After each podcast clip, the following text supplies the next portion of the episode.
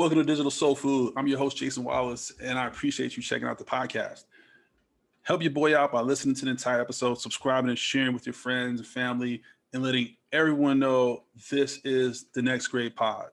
So, part three of this Black Women in Tech series, I'm speaking with Bari Williams. She is a lawyer extraordinaire and now the COO of Bandwagon. Um, and we're going to have a great conversation about uh, diversity in tech, how we can be uh, better partners with each other, how these companies, these big companies, um, should be starting to cater to us, um, and then also some sports and you know a couple other things. So, uh, if you're ready, let's get to it. Ladies and gentlemen, please take your seats. The show is about to begin.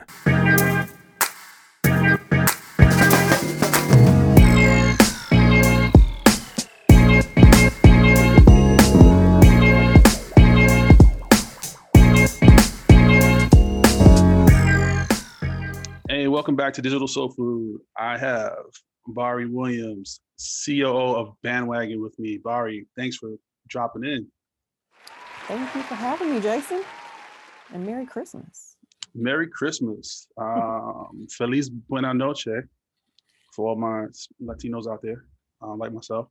So, Bari, you know, we're big on the origin story here from Digital Soul Food. So, can you kind of, you know, give us a quick, you know, one or two minute origin of, you know, how you came to be and how you gained your superpowers? Ooh, are you talking about Negro Solstice? My Negro Solstice superpowers? I'm talking about the superpowers before Negro Solstice. No, okay.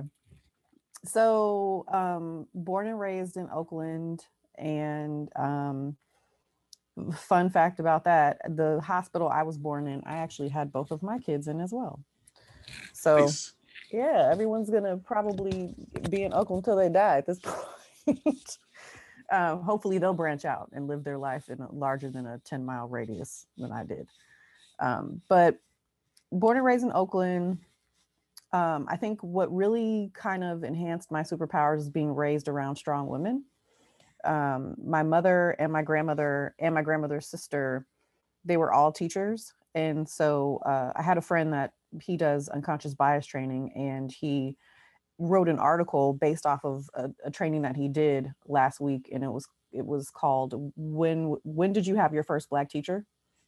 And when he gave it to me to read, I, I actually chuckled because I'm like, I, I was born with a black teacher, so did, didn't have an option.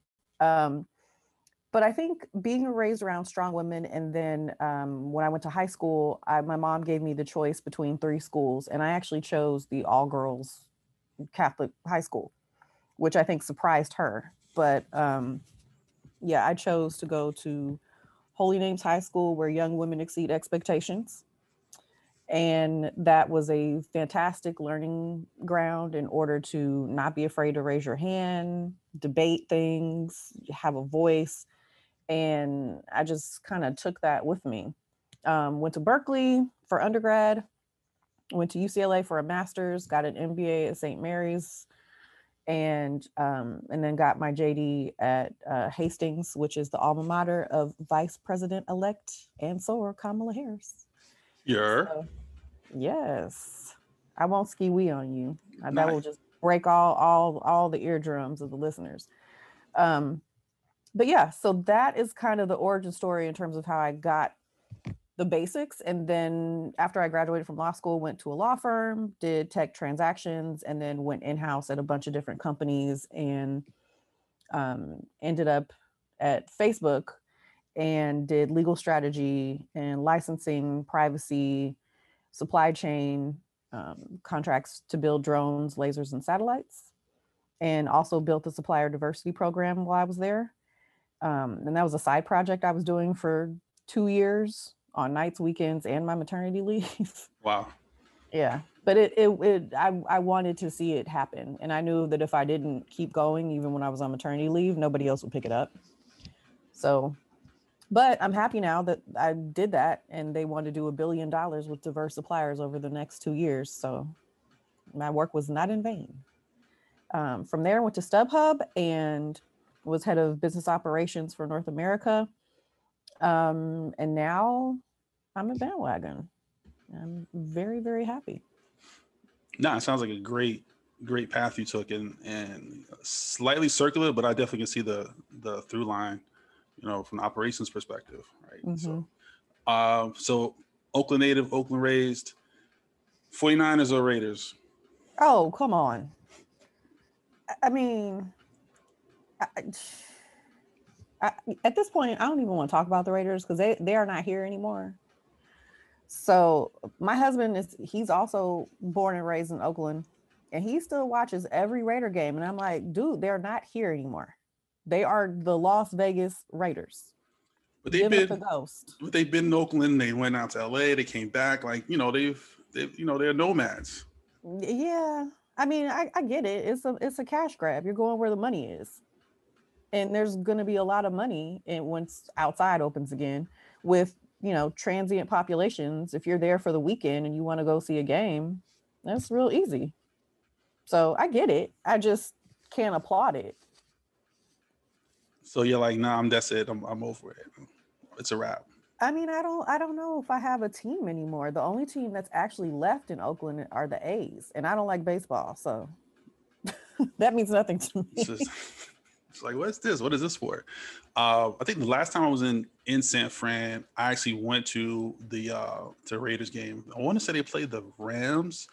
It was uh 2018 opening night, and Beast Mode scored, and yeah, it was an awesome game. Like one of my love friends, we were gonna watch in the bar, and she literally was like, "Yo, like, let's see how much tickets cost," and we just got tickets, and we just you know jumped on a bar, went o- went out there. My first time I was there, so it was a great experience. I was like, "Wow, this is amazing." Um, and then I was gonna go back with my dad to the Giants game because my dad's a Giants fan. We are gonna go out there uh, when they played um, played the Giants. See OBJ play. That was gonna be his his last time playing, and he got hurt, he got injured. So Mhm. we and they started sucking. So we were like, eh, no, I don't think we want to go to that game. Um, no, thank you. Um, all right, so I will say the Giants, the the Giants Day, the AT and T Park has really good food. So when I have been made to go to baseball games, I go for the food. And if I'm gonna go, the Giants that that, that Giants stadium, they have good food. I'll definitely take that under advisement. So, still Warriors fan? I see you got the Warriors hoodie on. I do. Um yeah, I mean, it's it's hard to not, you know, hard to not love the Warriors. I was a Warriors intern my senior year at Cal. And that was the year that they hosted the All-Star weekend Mhm. when Vince Carter put his whole arm in the rim and won the dunk contest Yeah, um so i've been i've been a sports fan my entire life my dad was a sports agent so it's hard for me to not kind of just naturally gravitate towards that and so love the warriors even when they were terrible um still trying to forgive chris webber for leaving us because that's when it all went downhill for like 15 years and but he got traded, didn't he? but he demanded that trade Mhm. All right. Yeah, he he he basically was pulling a what James Harden is trying right now. And yeah, so he left. Um, and it was bad for like 15 years. And then we got the We Believe team because Baron Davis is is a G. And then there was a drought again. And then we got Steph and Clay and Dre and you can't can't you can't be too mad when I've been to three championship parades in one decade.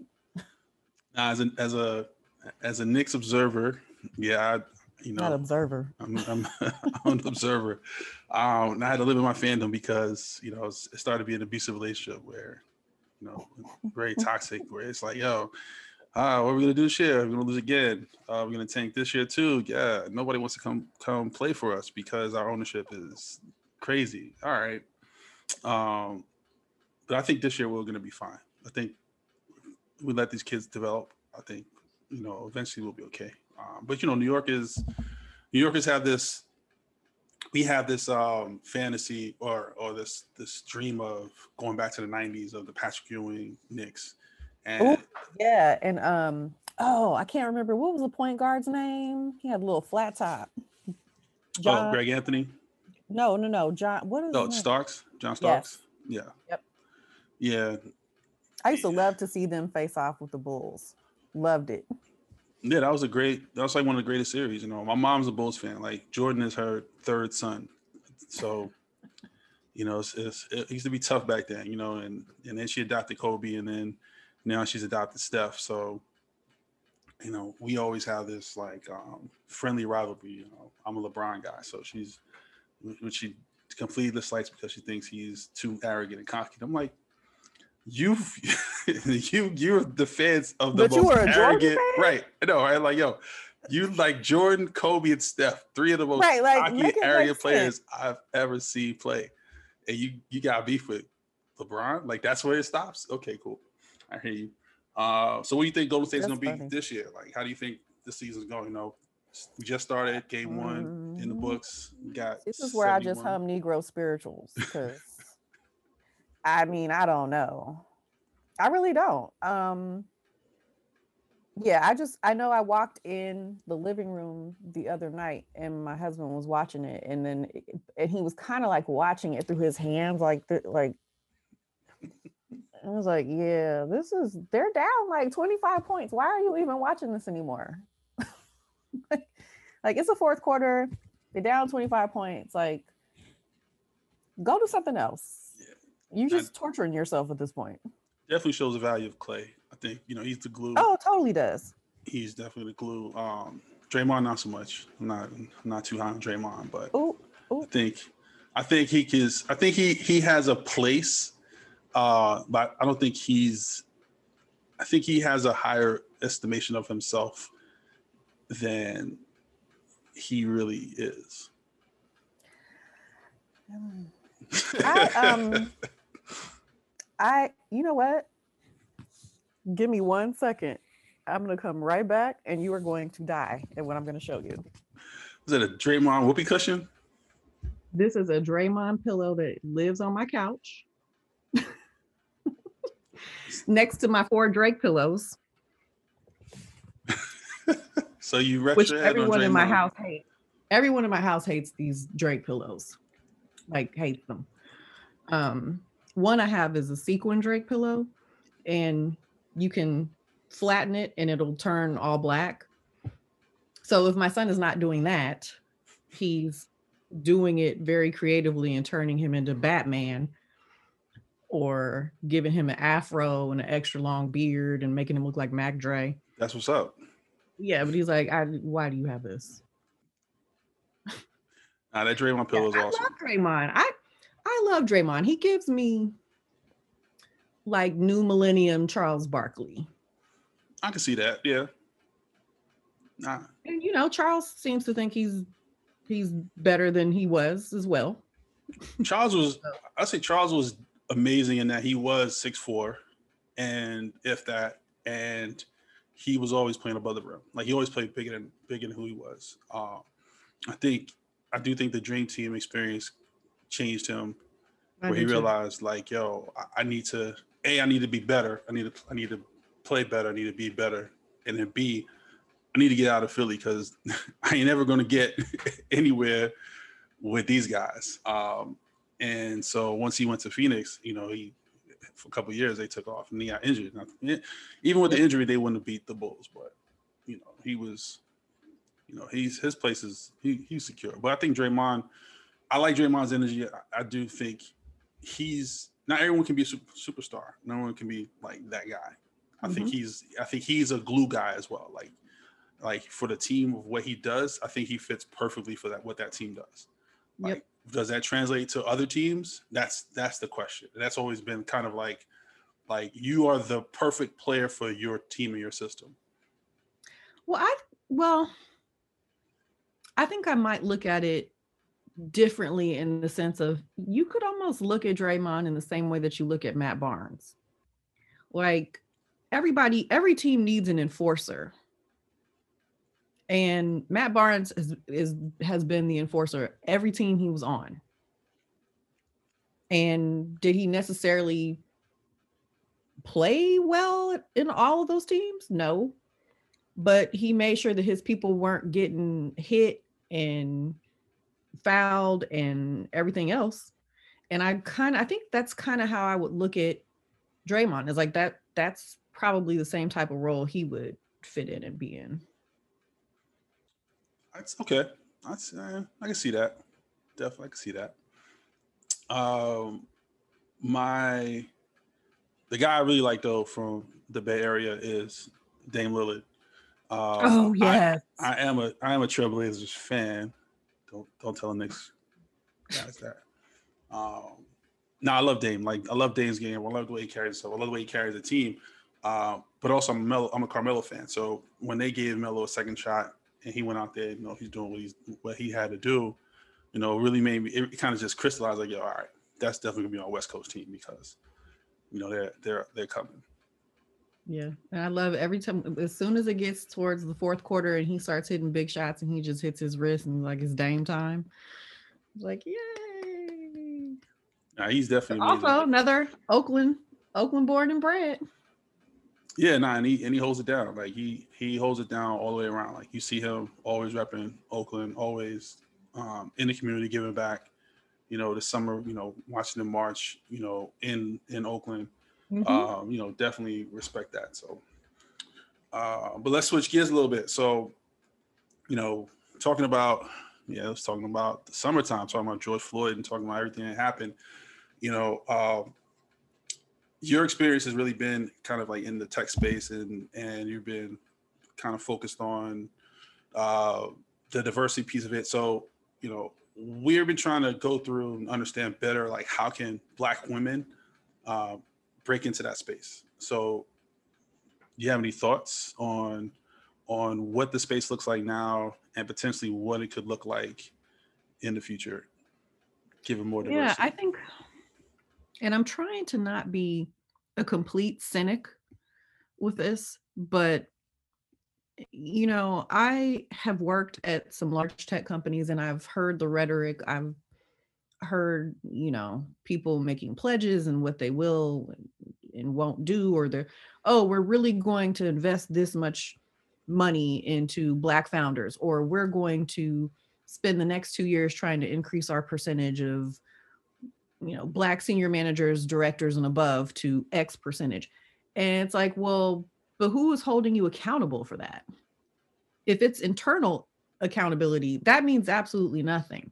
You need somebody on the outside that is going to push you and hold you accountable. And my bigger issue with all of this is um, for the company that I, I previously worked for, and I was head of legal there until um, maybe well till basically this month. but um, the one of the founders left, and he started a layoff tracker when COVID hit, and it's called layoffs.fyi and some of the companies were they had the names of the people that they had laid off. And if you just glanced at it and you know you don't have to be a psychic to look at some of those names and discern that these are people of color and women primarily. And that was march april early may. And then once everything happened with george floyd then it became everybody now everybody cares about diversity well you just laid off all the diverse people on your staff. Yep. so how about you hire them back if that's really what you care about? And it's like you don't care about that. What you want to do is write a check and say that you're doing something that's philanthropic and move on. And that that isn't it. Like that ain't it. You need to give money and invest in actual founders who have these companies like black founders get so little money and then if you want to talk black women founders they get point zero, point two percent of all funding. There's, I think there may there, I can't remember the exact stat, but I think it is 30 black women that have raised over a million dollars in VC funding, which is ridiculous because white dudes can just show up, don't even have an MVP. They just show up and they have a deck that they made the night before and get a million dollars. And when we do it, you have to have traction. You have to show that people are using it. You have to show like what is your customer acquisition cost, all of that stuff before anybody will even entertain giving you a hundred thousand dollars. So it's just a complete imbalance. And to get in a space for me, what I really want to see from these companies and from VCs is a more committed approach. Like I think a lot of people thought this was a moment and not a movement. And I kept saying, like, people were like, oh no, and maybe it's really going to get some real change now. I was like, yeah, talk to me after the election. Like, I want to see if people are still talking about this after the election. And turns out now you have two black men killed in Ohio within weeks of each other. And so now, yeah, you're still talking about it because you're still killing us. Yeah. But what I don't want to see is you just write another check and and you know make some empty pledge. Like actually do something. Yeah, and that's that's that's a the that's kind of where I where I got to is like you know you a lot of it was performative. You know, like a lot yeah, of it was virtue signaling. You know how we you know we are you know we're committed and it's okay. So if you're committed, then like how are you making these changes? How are you gonna how are you who are you hiring? Mm-hmm. Um, how are you? What's your pipeline look like? You know, mm-hmm. what kind of training are you put, are you putting through? Um, my friend Kelly, she started this initiative called the Black Dollar Initiative, where they're actually going in and they're analyzing each company, um, each Fortune 500 company, based on how diverse their board is, their senior leadership, and you know, senior man in their management, and they're you know they're making it public. So that I think is going to be they're launching it pretty soon and so um, that's going to be impactful, I think, because we need to have we do need to hold them accountable. Um, and you know, from the tech space, like there's a there's a company uh, called Entree. Mm-hmm. So they do they do a lot of um, they have a lot of of um, founders come in and they do these pitches all the time. And so I every time I like jump on check out the Zoom, it may be like one black person like every 15 or 20, you know, founders. And mm-hmm. sometimes it's a guy. Um, and they do ask the women like the tougher questions. And it's like you it's and it's clear and it's obvious. Like why why does she have to again jump through those hoops when the, the guys are like, yeah, you know, it's a it's a cup, and if you put the water in, it makes the coffee and you can drink it. It's like, oh my god, it's a brand new. I'm like, huh? Like, we, like, oh my god, look at this innovation. Right, we already did it. Like, that's not innovative. Whereas, like this one woman, she had a um, she had a line of, she was a runner. and She created these gloves, and they were to keep your hands warm, and they're pretty good. But then she started creating masks, and she didn't really know that the masks were going to take off because this was still early in, in the the um, the whole COVID thing. So she was like, "Yeah, I'm just creating masks for people to run." And as a run, I'm like, "Tell me more," because that's what I need, right? I don't, mm-hmm. I don't need gloves. Um, but they were giving her so much flack about her gloves, and not really helping her get to the point of realizing the real money that you're going to make is with the these mask. masks. Yeah. Because you know I have probably like 12 masks easily. you know, and two or three of them I used to run. Um, but the point is, like, you know, there is this difference between how you know black people are treated in in the tech space versus white people, and you know, it's like, how do we get to that equity? How do we get to that point of, you know, you're looking at us as the same way because you know we drive trillions of dollars, you know, in, in in this economy. You know, we spend the money. We're the consumer. So at one point, are we going to get that the what, what point are companies going to realize, hey, yes, you know, you are my my my demo, and yes, I'm going to cater to you. Yes, like I'm going to start making these products, you know, so that we have you in mind, and mm-hmm. it's not mm-hmm. a it's not an afterthought. Uh, so, what do you think beyond? What are, what are some things you think we could do uh, from a company perspective to kind of keep um, we could do as people as as consumers to keep those companies accountable Don't I think the. Yeah, I think the biggest thing that you can do is you know, since we're just coming off of an election and we're going into another one if you live in Georgia. but it's it's almost it's it's akin to voting with your pocketbook, right? Voting with your wallet. So if I stop using your products, then what are you going to do? And also, something that is super interesting Nielsen had a report, I think at the end of 2017 or um, early 2018, where basically said that Black women are the are global trendsetters. So if we say something is hot, then it pops. Yeah. And if we don't mess with it, then it doesn't. So if we decide that we're just going to keep our coins to ourselves or we decide to keep our coins and give them to black founders and black companies that's very different. And i think what's interesting about that my grandfather used to always have this um he would always make this point and i, I don't think i really got it because when i remember the first time he told me i think i might have been like 10 and you know 10 year old sixth graders don't know anything. Nothing. So, but he was saying, he was like, there was something that was lost once integration became the norm in the sense that we no longer patronized black businesses.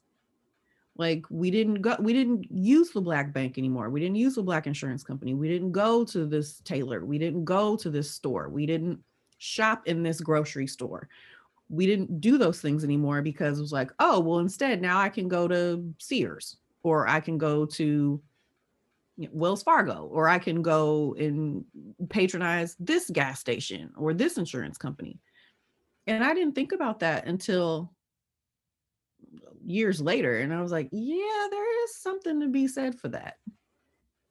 So I think if we tried a, a new version of that, and once the larger companies kind of understand that, they will have to kind of reckon with the idea of that money being gone and also the power that it holds. Yeah, to your point, you know, I live in a neighborhood where we have a large uh, Asian population. And every day they go to Chinatown and they buy their groceries and they come back. Yep. And I lived right next to a supermarket, like a huge grocery store. And it, at first, you know, it, I was confused because I was like, why would you get on the train, go across the bridge, you know, travel to go to the markets when you can go right here and get the same, you know, the same vegetables, the same food. But the re- but then I, as I got older, I realized like they're shopping in the community, right? And they're they're patronizing in their community and they're putting their money back into their community and that dollar keeps circulating right? And so here in brooklyn like my my uh, my friend marlon rice what he did this summer um, with having the um, once they put the black lives matter uh, mural at restoration plaza he started to create you know um, weekly activities where because it was closed off to the to traffic and you know his thought was like yo like we got to keep putting money into the community. You know we get these small businesses get them you know getting us patronizing each other because that's the only way we're going to win Mm-hmm. um, and so you know even this winter time like we did he did uh we, we were outside. I sold my book out there. Um and then i worked in a fashion show for like one of my friends. She has like hiphopcloset.com and so like helping each other you know Mhm. as you know help each other's businesses grow um important as well. But I do think that that, that is something that we kind of should have to shift. But then you get the questions of, all right, I'm going to patronize a black business like Telfar. And then all of a sudden, yo, like, all right, I ordered my bag on November 1st and You're right. And like, why is it Christmas Eve and it's not here? and it's not going to show up until June. Something it was crazy. What was this like? Okay, well, your bag, you can order your bag for Christmas. Um, it's not going to show up until next April. Here's a card that you can give to Right, well, person. next April though. Yeah, it was. It was. It was a super long, like it was a crazy long time. It was like April, May, but here's a card that you can send to the give to the person to say, hey, for Uh-uh. Christmas, I got you a Telfar bag. That's not gonna come until May. So just hold tight. No. No. No. Did I mention no? Because no. that is that's actually hilarious. I mean, but I guess there's something to be said for self-awareness in this case, right? Like you know you're not gonna have it. I ain't got it and I'm not good for it until May. But to me, I would think that maybe you should hold off on taking orders Mhm. until you actually have inventory.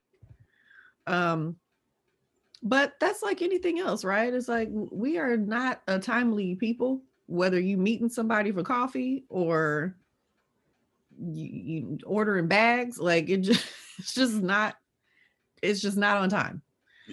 Um But it makes so it that- harder. yeah, and that that is sometimes the the what you have to do in terms of the cost of doing business. Like if I want to patronize this particular restaurant, now that those are the worst offenders. It's like, oh yeah, it'll be ready in 20 minutes. An hour later, I'm still sitting there. And like that literally happened to us on Thanksgiving. So day before Thanksgiving, we always order um, a jerk turkey from this one Jamaican spot here, and it's delicious. And normally, when we show up, because they give you a, a time slot to come and pick up your food, it's always been ready. And this year, uh, my husband went down there and he and he took both of our kids and for the time slot and you know just presumed it was going to be ready because it has been the last three years he called me an hour later and he was like, you know, I'm still sitting here and don't have no food. I was like, oh. Hmm. Okay, well, uh you can't leave till you get that turkey. so I don't know. You might want to pull out, you know, make your phone a, a, a Wi-Fi hotspot, give them some tablets because you can't come back here with no turkey. Start playing games on the phone. The kids are probably like, all right, I'm hungry. Mom. something. Yeah, but I was like, but that's the thing, right? It's like you want to make sure that even if you're doing business with someone that it's still going to be professional. And it's completely unprofessional to tell somebody to show up at 10 15 in the morning and then they're still sitting there at 11 30 in the morning mm, empty handed. Like Right. that's not how you do it. So, which is why we are did not order it for Christmas, even though we usually do that too. Like, yeah, we'll just make a lamb. Yeah, now it's it, it is a challenge because again we we want to patronize our own, but we gotta we gotta get better as as business owners. You know, LLC Twitter will tell you Not that we need to be uh you know we need to we need to divest ourselves from the the greater capitalist capitalistic world. But it's like yo, but you gotta you gotta be timely with it. You know, you have to be professional. You have to be you know the same service that I'm I'm gonna expect from you know ordering at I don't know Popeyes. It's the same thing I expect from you. So you know wh- why is there any difference? You know, and not just because we're black and it's like okay, well, you know I'm your boy or I know you or you know we we brothers we sisters in the in the in the cause of the struggle. So you're gonna be all right. Like nah, like be professional so that we can patronize you. We can then share share you know your business with more of our friends because then that's a reflection on us. Like yo, like I went to that store to get the jerk chicken and or get the jerk turkey in. It was five hours later. I could have put one in, in the oven myself at that point. at that point yeah i mean yeah that i mean and i think that that is something that we're really good about word of mouth whether something is good or bad and what's interesting is um i had to oh that's a whole different long story. I had to replace my car um and i did it this week. I did it on monday. And what was interesting is we were done at the dealership and the salesman he was like if you don't mind would you leave me a review? And i was like sure great. And he made a point of saying he was like the people who always leave a review are the people who are mad It's like, but if you have really good service, sometimes people just forget because they're happy and they just drive off. It's mm-hmm. like, but the people who do not like what happened to them or how a negotiation went, they are those are the people that always leave a review. So and it's like, yes, that's that's actually a good point. Yeah, bad news travels faster than good news. So if you like a business and you're patronizing a business, you know, leave a review. Tell somebody else, spread the word. Say this was really great. I enjoyed the service here, the food was good, whatever it may be. Um and that's how we all end up winning. But I think yeah, to bring it full circle to my grandfather's point, I think there there was something lost there and we stopped patronizing each other's businesses. But I also think that because of that, that's probably why people got so lax and why you find that you don't have service that's necessarily as good anymore. From a tech perspective, do you think that is also prevalent?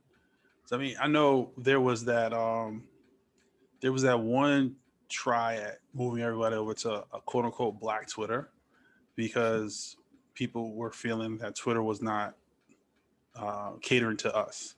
Yeah. And someone created, I can't, I think it was, was it Blitter or it was something? It was something yeah. close was Yeah. and you know the experience just was not the same um Yeah. to say And the least Yeah. And that's the thing is like you have to make sure that the service that you're offering is at least comparable. And if it isn't, people are going to, they're not going to use it. They might try it and then they try it and, and discern that it's not comparable. And then they go back to whatever the original was. So it's much the same thing. I, I think we'll see how this kind of plays out more too, because everybody, like, I have my whole thing about Clubhouse and I kind of wish they had stayed in beta a little longer and didn't open the floodgates because now it's like 200,000 people on there. And the entire vibe of the app has changed to me. So, and I think that you're going to see something similar. Twitter is going to do something called stories or, or no, no, no. Spaces.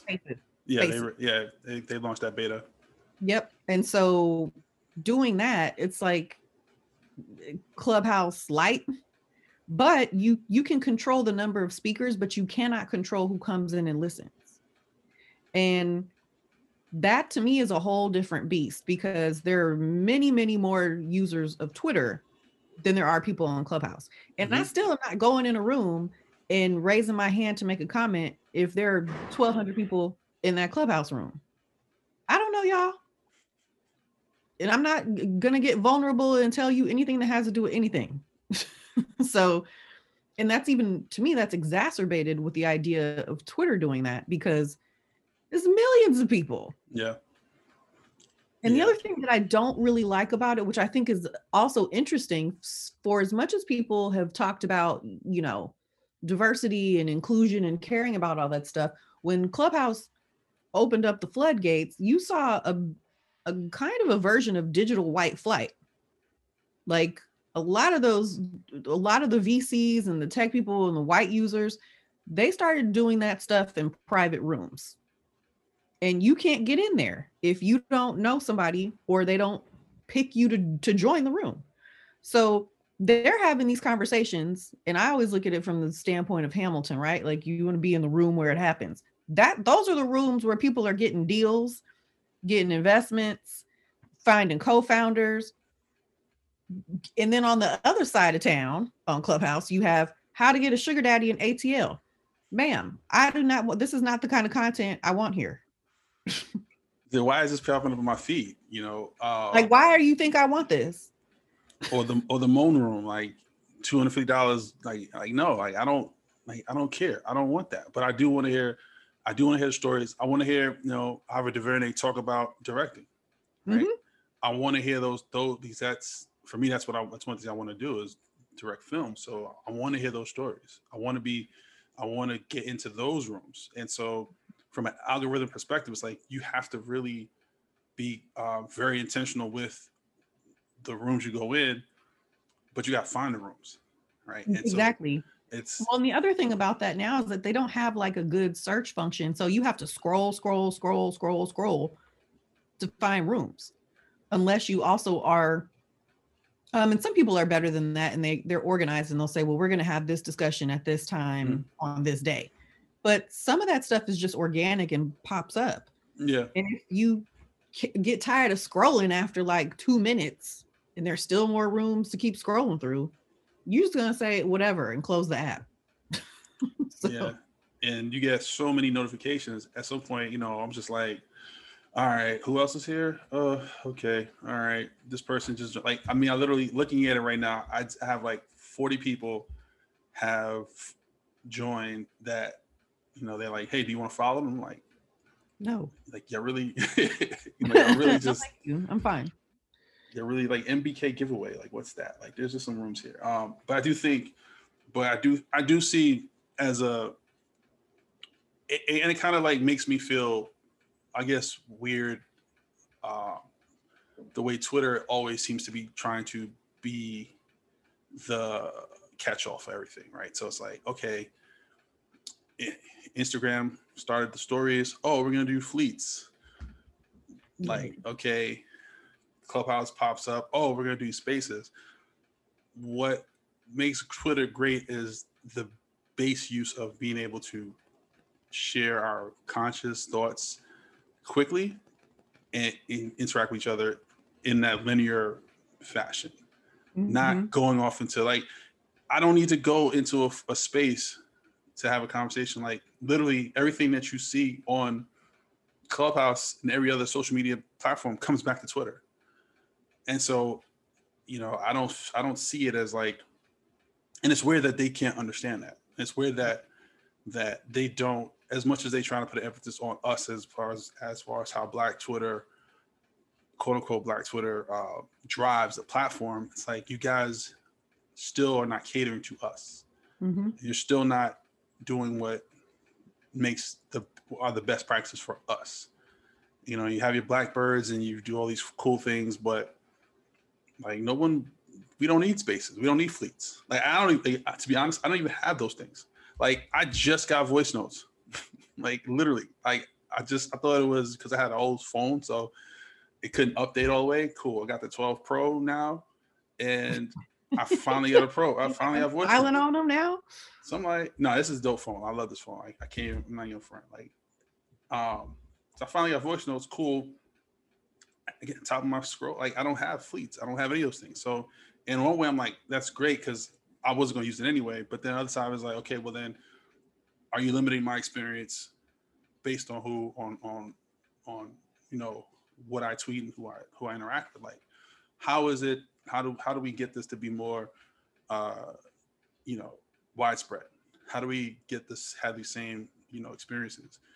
Um, and then, but then to your point, like how do we then look at it from the other perspective of I am trying to get to the point where I understand how VCs think. I understand how I can connect to these different investors. How I can get past the black Twitter wall, get past get past the wave to get into the ocean of the regular the rest of the world Yep.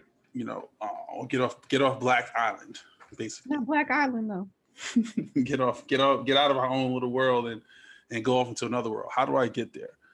Um, I think the other Yeah, question. I mean, I, I feel like that is actually a very interesting point, and it's something that I noticed when I was at Facebook. And I remember um, in August 2014, it was like two completely different news feeds. If you were a black person versus one of my white colleagues, you had they had nothing but ice bucket challenges, and I had nothing but Mike Brown with a couple of ice bucket challenges sprinkled in. But it's you even are segregated on the internet. Like it's it's wild. It's people choose their tribe. And like once you select it, that's it. But and it's interesting that you say like Twitter is a catch-all for everything. It's like I had somebody message me, literally sent me a Facebook message at like six o'clock this morning and was like, Happy holidays. I hope you're well. You haven't been on Facebook lately. And I was like, Yeah, because I'm not like a 75 year old school teacher trying to find my old students. So I'm no diss to 75 year old school teachers trying to find the students. But I'm like, yeah, Facebook is basically where my mom and her friends go at this point. And even my mom isn't on Facebook.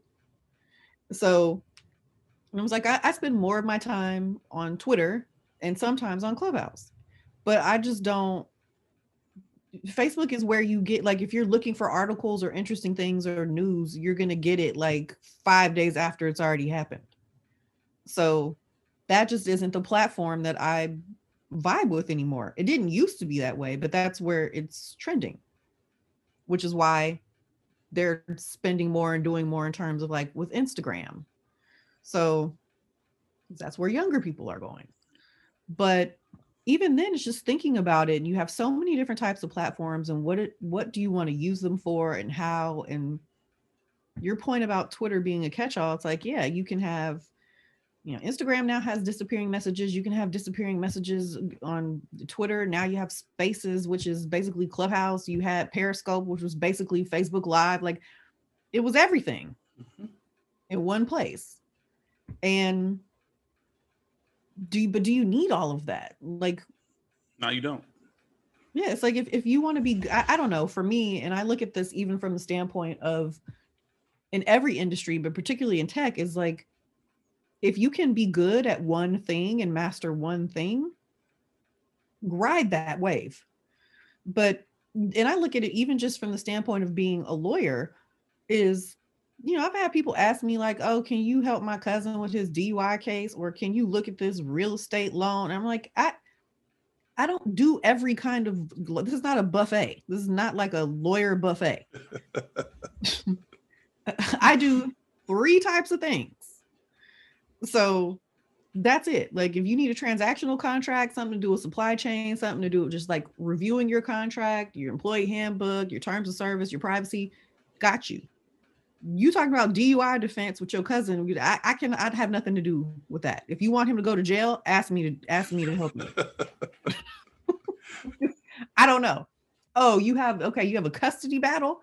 Yeah, if you don't want your kids, ask me to help you write that. But otherwise, it's like it's the same idea. You don't need Facebook Live and Snapchat disappearing messages and Instagram and all all on one app. It's just it's overload.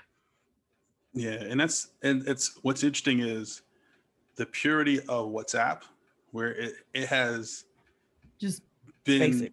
yeah, it's it's stayed the same, and so you know you can communicate with your like my best friend. I he lived in um, Germany for like years, right? So we would literally just talk over there, you know, like that's how we communicated. And seeing how it has not evolved, you know, they've added GIFs and the video quality is better. Like yep. my friends who are Android phones, they're like, yo, like hit me on WhatsApp so we can send pictures back and forth and mm-hmm. videos. It's like, and it's encrypted. Like you understand, like they know what they have and they're like, yo, this is where we are. But it's interesting because they're owned by Facebook. Yep. And Facebook has bastardized Instagram to the point of like, you know, this is another try to be catch-all, try to be Facebook Lite. Yep. And you know, the the joy of you know seeing the pictures of my friends goes away because I'm only seeing maybe five percent. Um, there was a someone there was a post early this week where some um, someone shared it like, hey, Instagram reached out was like, you know, you're wondering why you know all your likes are down everything's down here's why. It's like you need to be doing reels like right now they're they're weighting reels higher. You need to be doing stories you need to post you need to do like three posts a day you need to post like x amount of times per week you need to post you know at these different times and you need to use everything every single you know aspect of the app to get your get you back up in the, in the algorithm and it makes no it's sense. Not a job, right? Like exactly, it's not my job. Like I'm just, I'm. Oh, it's snowing outside. Let me take some pictures of the snow. People like that. All right, cool. Like, you know, I had a kid. Like, let me have, you know, let my friends see the baby. Like that's what it was for. And getting past that, getting beyond to, you know, now to monetize it. And I definitely see as a as an author, like it's there's definitely ways I can say, okay, yeah, I want to sell my book, but I don't need to do fifteen thousand different things for someone to see my post. Like I should be able, if I have two thousand followers, like the two thousand followers should see it, not twenty. And it's frustrating from that perspective of of of wanting to be part of this whole social digital world, but then feel like you're excluded and feel like you've got to pay to play.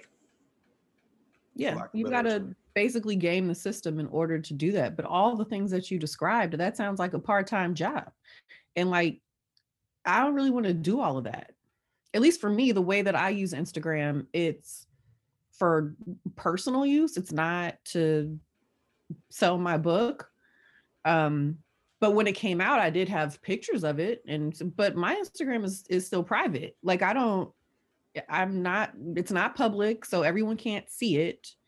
Um, and partly that's because my mom is stalks my online footprint. She reads. She will literally go on. She does not even have a Twitter account, but she will go on Twitter, read my tweets, and then text me about whatever I tweeted if she disagrees. That's hilarious. Yeah, and I'm like, you don't have anything else to do right now? Like literally nothing. She's like, well, I ain't on Facebook. Some like Judge Joe Brown show or something on that you could be watching.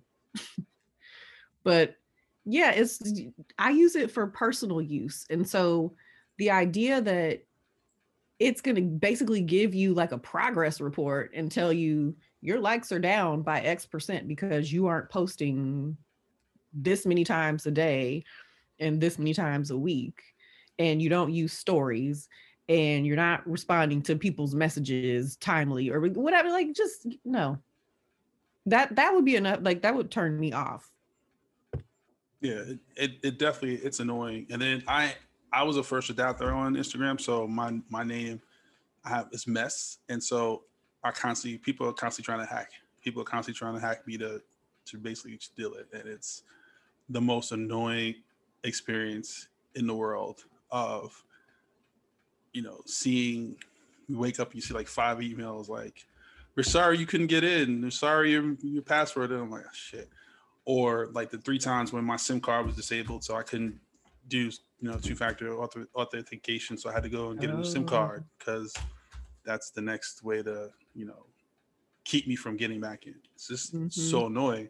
Um, and it just makes your experience like like you're like why am i even posting? Why do i even care um, but I would say, as, but then as a as a black person, as a brown person,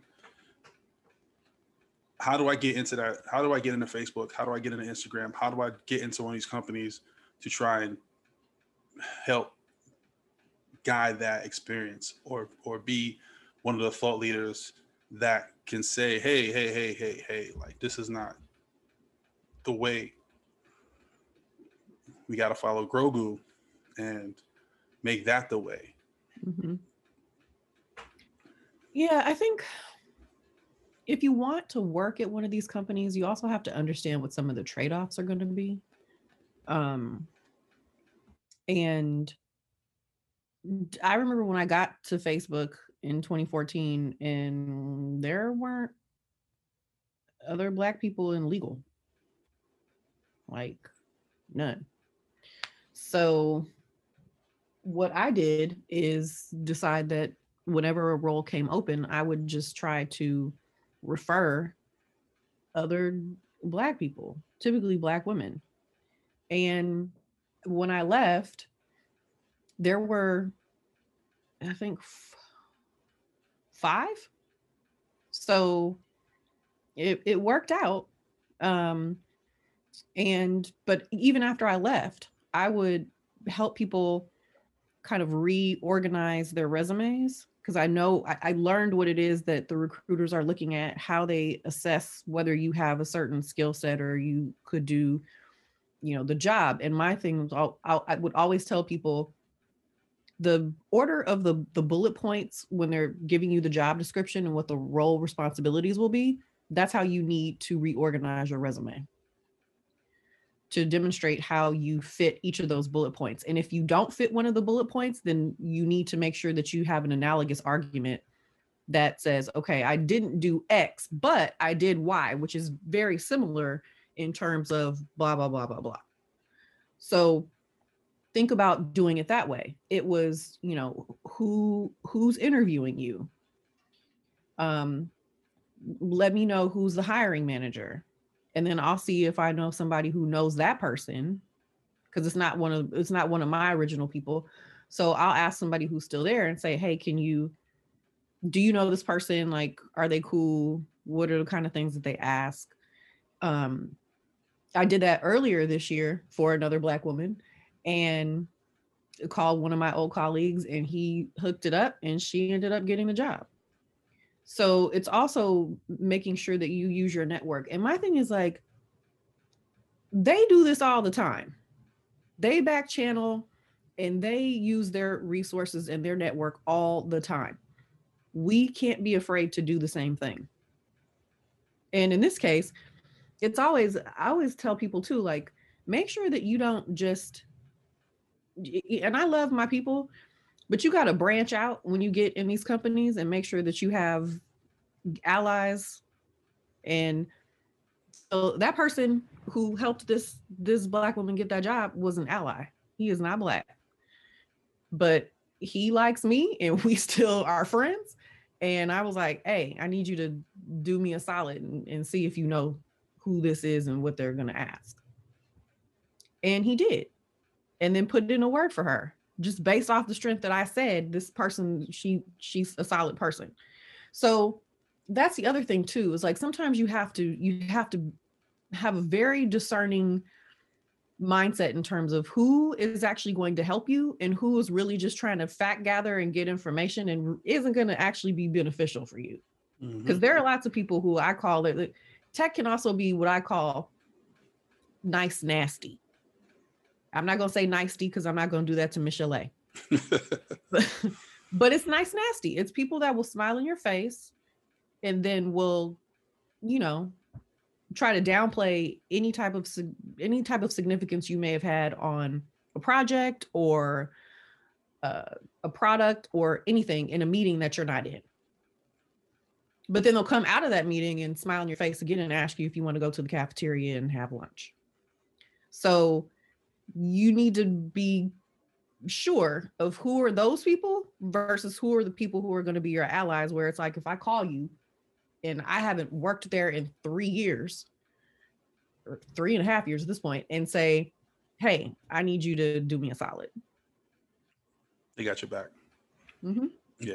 Now I've definitely experienced that uh, passive aggressive corporate culture. Oh yeah. Uh, it's, it's, it's nasty. Um, but I think one thing that um, I was speaking to, I was speaking to one of my friends about this, and the, the point that she made was we don't stay in corporate long enough to like we get burnt out. Like we get we get, we're done with the company. We're like yo we can't we can't fight the forces.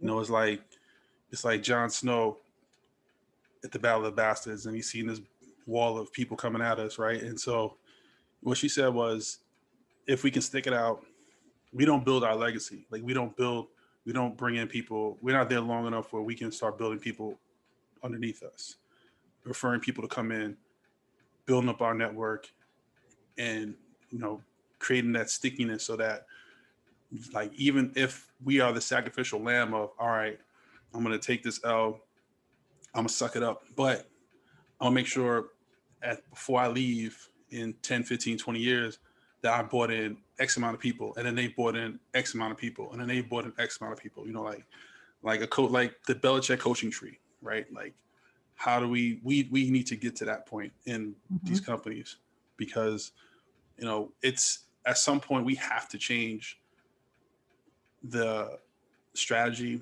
the marketing the you know everything that you know these products and services and and you know that are supposedly focused on us we need to be able to to make those decisions and you know to your point with hamilton we definitely need to be in the room where it happens. Mm-hmm.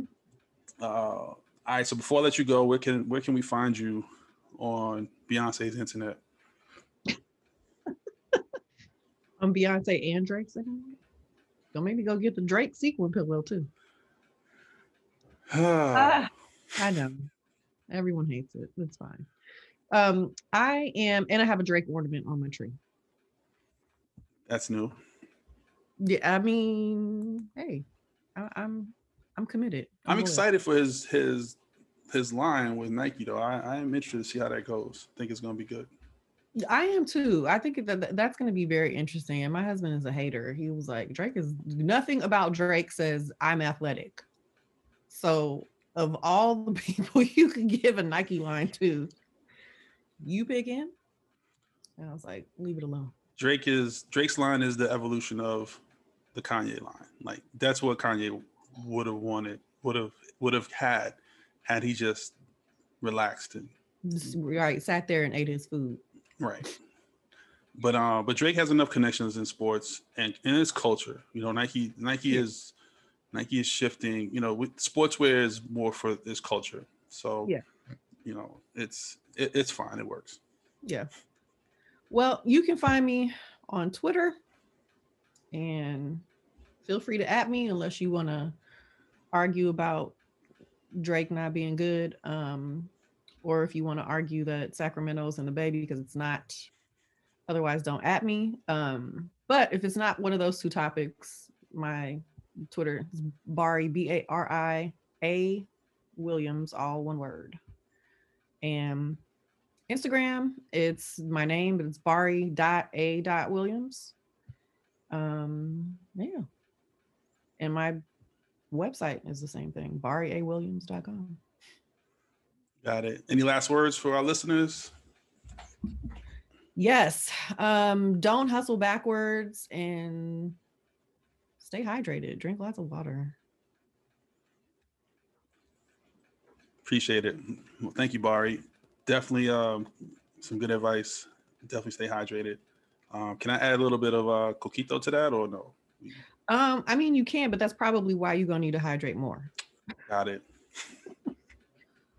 it's the season. Uh, yeah, it is. All right. Thank you. I de- definitely appreciate you joining us. Happy holidays. Same to you, and thanks for having me. Thanks for coming on. Uh, we definitely wanted to hear from you. I wanted to hear from you, um, and I wanted to get your thoughts because again, this has been a an important topic for us for 2020, but I think it's going to be definitely um, relevant for 2021. Oh yeah, because we have to keep we have to keep pressing. Because these people are gonna act like none of this happened and they're gonna suddenly forget that they made these pledges and that they're supposed to give all this money to founders and companies and nonprofits. And we have to remind them, like, no, you said like I got it right here. You said it right here on this date. Exactly. It's like we got we got to pull out the receipts. I want to thank Bari for joining us today, sharing her love for her Golden State Warriors and um, her Draymond Green pillow. It was actually pretty cute, uh, but it was funny too.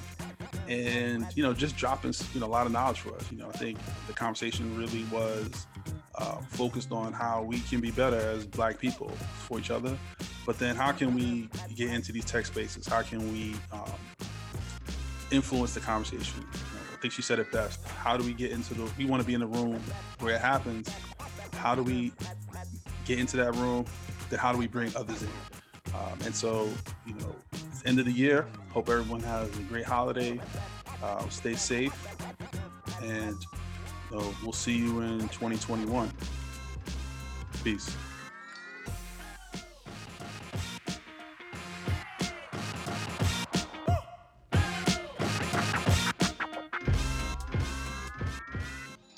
Thank you for coming out.